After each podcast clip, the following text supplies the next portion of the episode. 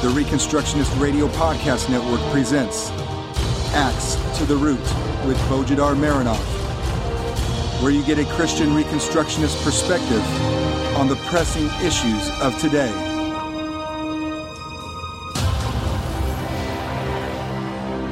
Welcome to episode 51 of Axe to the Root podcast, part of the War Room Productions. I'm Bo Marinov, and for the next 20 minutes, we will cover what I call the frugal tramp economic theory. Yes, the frugal tramp economic theory. Have patience, you will learn why I call it this way. We will also see how it has affected our government's policies and how especially it has affected the philosophy of uh, government of the current administration. Although to be fair, it has always been present in the policies of all administrations for the last 100 years, or at least all the administrations since FDR. I remember when I first encountered a frugal tramp story about 30 years ago in some British tabloid about a homeless beggar who carefully saved every single penny he got by begging on the streets of some English city and never paid a penny for either clothes or food or cigarettes, being content to mind those basic necessities from the dumpsters around restaurants, supermarkets, and clothing stores. When he died, his relatives discovered that he had a bank account of several million British pounds, the result of both his thriftiness and of the compound interest he, the account had accumulated. I don't know if that first story I read was real. British tabloids 30 years ago were just as unreliable a source of news as Fox News and or CNN are today. But over the years, similar and more truthful stories have appeared. The best documented of those is the story of Tin Can Kurt, a real name Kurt Degerman, a Swede who spent his whole life on the streets of the small Swedish town Skellefteå, about 30,000 population, scavenging for tin cans and glass bottles for cash. He never had anything more than an old bicycle, and he was avoided by the people in his town because of his poor hygiene habits. He just smelled with the exception of one distant relative who kept contact with Kurt. Kurt Degerman died the richest person in his hometown, bequeathing to his relative the amount of $1.5 million. The man hardly spent any money on anything, or to put it in the slang of modern theoretical economics, he had a total positive trade balance. In all his transactions, money was flowing to him and never from him. That is, in modern economic terms, as defined by Keynesianism, Kurt Degerman was a really wealthy man. Or was he? Was he really wealthy, having all that money in the bank while eating food from dumpsters and seldom taking a bath, while engaging in the least productive occupation one can ever have, collecting tin cans and glass bottles for cash? Did Kurt Degerman's positive balance of trade really make him a wealthy man?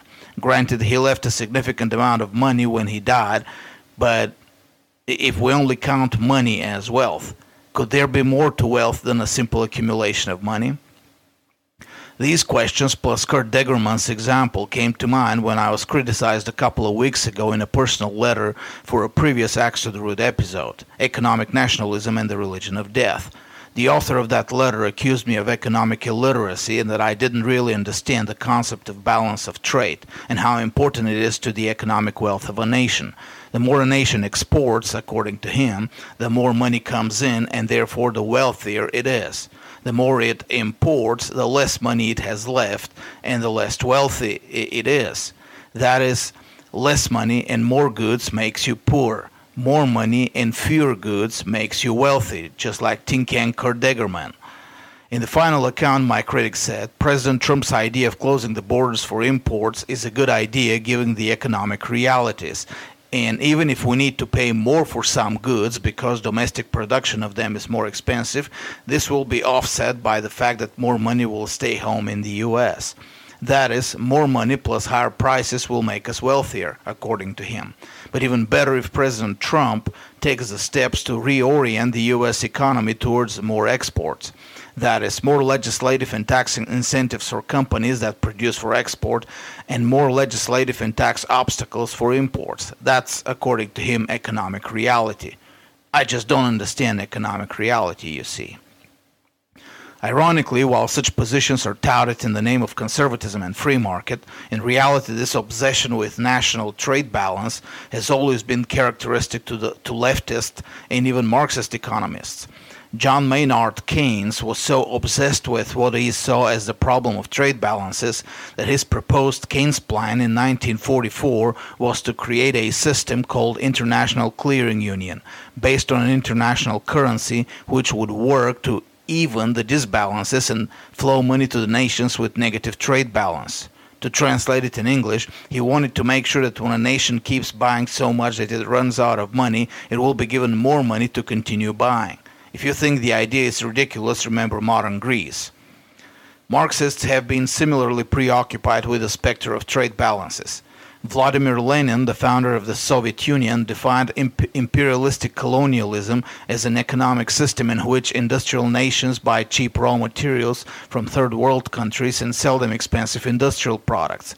The disbalance of payments is in favor of the industrial nations, and thus wealth is being stolen from the so called colonies to the industrial nations.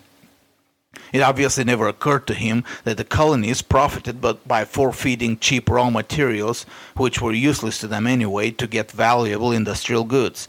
Both men, Keynes and Lenin, had zero understanding how the economy really works. In their view, it was nothing more than currency numbers. Thus, economic growth for them was simply abstract manipulation of currency numbers. It never occurred to them that economic growth was only one, has only one real basis, and that is increased productivity. And increased productivity depends only on the religious commitment of a nation, and very little else. Meanwhile, the economists on the right side of the spectrum have always rejected the validity of the concept of national balance of trade. Adam Smith, believed that it is unnecessary for a government to enact trade regulations to encourage exports and discourage imports. He even used an unusually strong ex- expression to demonstrate his disapproval of the doctrine. Quote, this is Adam Smith. Nothing, however, can be more absurd than this whole doctrine of the balance of trade, upon which not only these restraints but almost all the other regulations of commerce are founded. End of quote. Frederick Bastiat, known to American readers uh, for his book The Law, proved that the very notion of balance of trade is a misnomer, for it only takes into account declared value at the customs. He concluded that a national trade deficit, as measured by the government statisticians, is actually evidence for private profit for the individual participants on the market which is the only possible solution to the puzzle which no economist today wishes to mention, namely that if we take the trade surpluses and deficits of all the nations in the world and add them up with their respective signs, plus for surplus, minus for deficit, the result will be deep in the negative. That is, the global economy as a whole seems to be running a trade deficit, but against whom?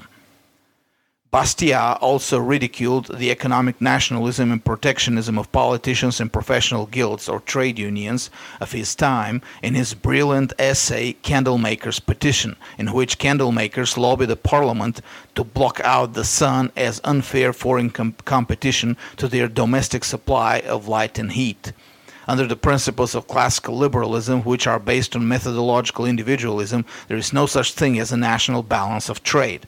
The very notion has no meaning at all. In a nation, we have millions of individuals. Some of them want to use their money to buy the cheapest product of the best quality. They don't care whether that product is made in the US or abroad. To use the government to punish these people for their choices to use imported goods is no different than any other kind of socialism where the government dictates the personal choices of individuals in favor of certain policy of the elites. Uh, think Obamacare. Milton Friedman also taught that trade deficits have no significant meaning for the economic development of a nation, because all that a deficit does is lower the value of the national currency, which in turn makes the national economy more competitive, which sends the pendulum in the other direction of more exports, which raises the value of the currency, etc., etc., etc., forming a natural cycle which balances itself and therefore doesn't need any government regulations. In the final account, it is leftists, Keynesians, and socialists who worry about the trade balance and who call for government intervention. They even use the imaginary problem of the balance of trade to attack capitalism and free trade. Uh, for example, in 2010, Ian Fletcher, a leftist economist, published a book on the issue titled, take note, Free Trade Doesn't Work. From the perspective of the free market economists, the obsession with trade balances is absurd because they have no bearing whatsoever on the economic growth or the prosperity of a nation. After all, keep in mind that the only two nations in the Western Hemisphere that have maintained a trade sur- surplus for the last 20 years were Cuba, about 1% of the GDP, and Venezuela, a whooping 3% of the GDP trade surplus. In comparison, the US has maintained a trade deficit of more than 3% of its GDP, and you make your own conclusions from these facts. When we look at other nations, we see no pattern of correlation between trade surpluses or deficits and economic growth. Among the nations with net surpluses, we find Germany and France, whose GDP, however, has stagnated in the last 10 years. On the other hand, the US has grown by a steady 2.5%, and the UK, another nation with high deficit, has grown by 2% a year. Russia has, has had surpluses, and yet its growth is quite meager. Among the nations with stable trade surplus, we find nations like Algeria, Nigeria, Angola, Saudi Arabia, Iran, and even Yemen. Among those with deficits are Australia and New Zealand. If anything can be said about trade deficits and economic growth, it is that there is no visible connection between the two. In the final account, Tin Can Kurt Degerman had the perfect trade balance, and yet he lived like a poor man because accumulated money is not a measure of wealth. It should be obvious, of course. When we exchange money for a commodity or asset, we're not giving up wealth. To the contrary, whenever we exchange, we do it because the thing we get is more valuable to us than the thing we give up. When a buyer in the US spends $40,000 for a BMW made in Germany, he has not become poorer by $40,000. He has also become richer by one BMW. When people buy stuff, when they exchange, they do it only to become wealthier to surrender a less valuable commodity for a more valuable one. In the case of the BMW, it is some quantity of Federal Reserve fake money for a real value, high quality car. How can anyone say that such exchange, fake government money for real private business, high quality item, is a loss of wealth is beyond me. When we buy cheap things from foreign nations, we're giving up a commodity that America produces, Federal Reserve dollars, for something of high value and lower price, which someone else produces the wealth of the nations flows to us. The only group of people who may object to such increase of wealth are the government bureaucrats. Why? Because wealth that is converted into real commodities, assets, or consumer goods is by nature decentralized. Goods and services are always decentralized. It is very difficult to create a central bank of BMWs or of any other asset or consumer good. Neither it is easy to tax commodities. How do you take 10% off a BMW in taxes? Throughout history, statists have tried to create centralized systems of distribution or taxation of goods. They have always failed. More market exchange means less possibilities for the government to control market transactions. But a government can easily control the money supply of a nation through a central bank. Thus, if the wealth of a nation is stored primarily in some currency, it would be easy for the government to control that wealth.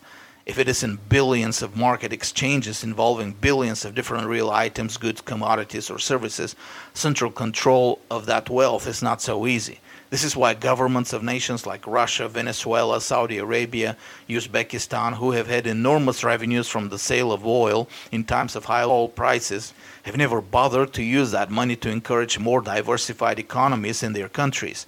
A more diversified economy would mean less controllable wealth and therefore less control for the government. Thus, such governments have preferred to use their surpluses to just bribe their populations through handouts. Russia's economy has never been anything else but an addendum to its mining industries, mainly oil and gas, something like a convenience store in a mining town owned by the mining company itself. Every government wants to control the wealth of its people. The best way to do it is convert all wealth into currency, and then the control is easy. And to do that, a government needs an export oriented economy, an economy where goods produced using cheap labor at home, cheap because they have to be competitive on the world market, are sold for cash outside home, and the cash is centralized in the hands of an elite of exporters or in the hands of government bureaucrats. This leads us to a main characteristic of government regulations on trade. For the government to keep the economy constantly oriented to export, it has to keep its people constantly underpaid. After all, labor is always the greatest expense for any business. Low paid labor is a comparative advantage for exporters. They can keep their prices low and keep underselling their international competitors. The modern assumption is that when a nation starts exporting, more money flows into the nation, more people become wealthier. But wait a minute. How would these people become wealthier if, if not through higher wages? And what would higher wages do to the cost of the exported commodities? Thus, the government has only one way to continue a constant trade surplus keep the domestic workers constantly poor, underpaid.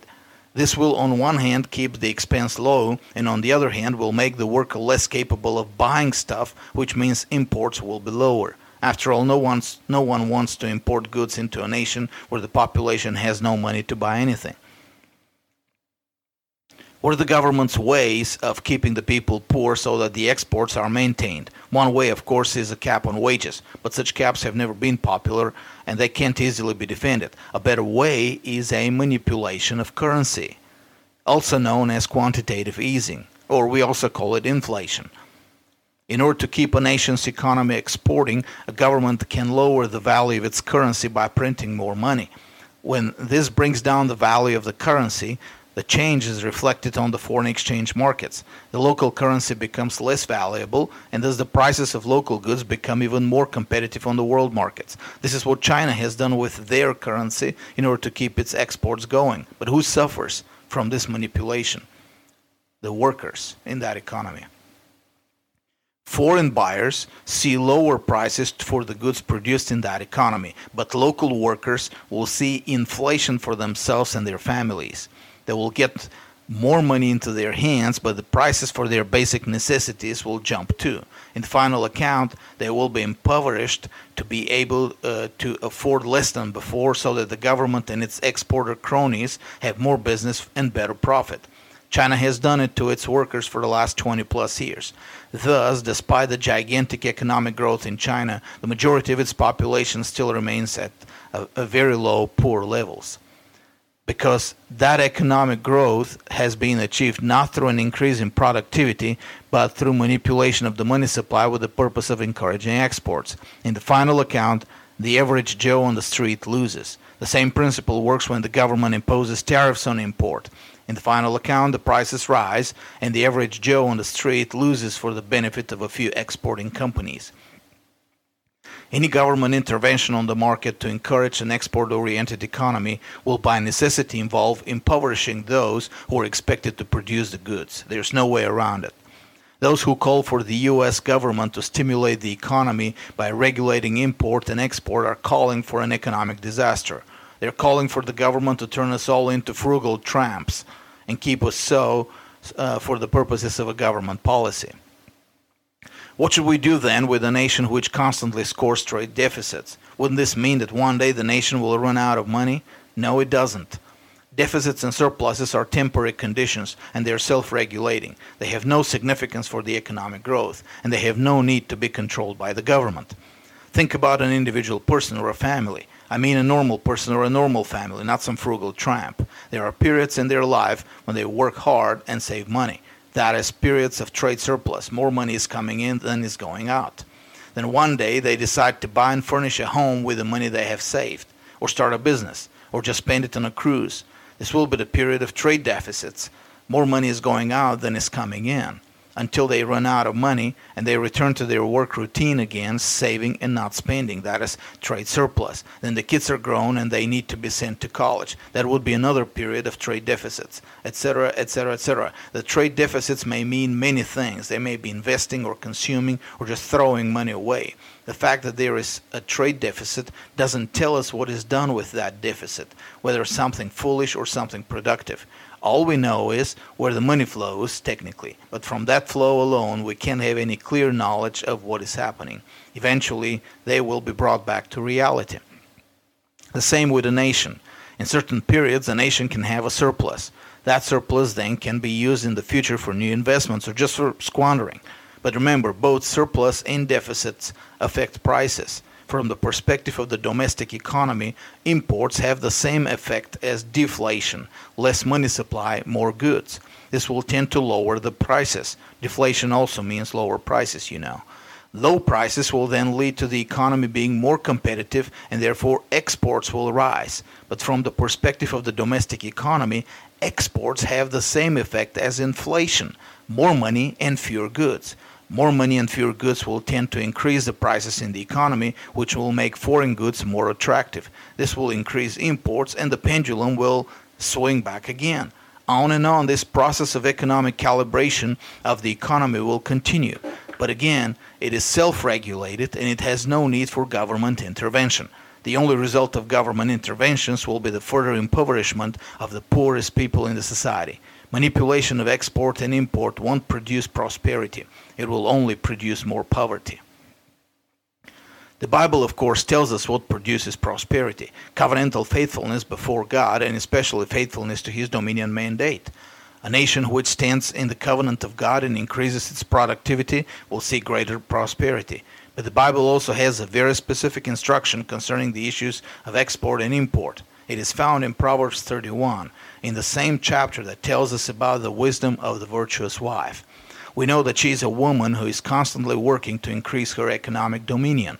She looks for wool and flax and, and works with her hands in delight. She buys a field and she plants a vineyard, etc., etc., etc. In the midst of all this, there is a verse that should shock us if we read it carefully. Verse 14 She is like merchant ships, she brings her food from afar. Huh? Why? This is the same woman who has no problem producing food. She has her fields and her vineyard and her servants. Why would she want to buy food from afar? Because when you can buy food cheaper than what you can produce, it is foolish to not buy it. That is what merchant ships do. They look for the lowest possible price and take advantage of it, even if it's far away in another land. The wise woman is like those ships. She will buy cheap even if she herself can produce it because buying low is one part of increasing one's wealth. Thus, a wise nation won't close its borders for cheap merchandise. To the contrary, if others can produce the same goods cheaper, we will buy them. This will free more money for other expenses or for investment. Government regulations that ban cheap goods from being sold in America are simply an example of socialist foolishness. Wisdom is getting the best quality for the lowest price. Always. The book I will assign for reading this week is Ian Hodge, Baptized Inflation. It will teach you something about the real origin of some of the modern economic theories and practices. Oh, you're in for a surprise. And remember, in your prayer and your giving, Bulgarian Reformation Ministries, a mission in Eastern Europe committed to teaching the comprehensive gospel of the kingdom of God and building the intellectual foundation for the future Christian civilization in Bulgaria. Visit BulgarianReformation.com, subscribe to the newsletter, and donate. And God bless you all. This was a Reconstructionist Radio War Room production. Axe to the Root with Bojidar Marinov. Please visit bojidarmarinov.com and reconstructionistradio.com forward slash axe to the root.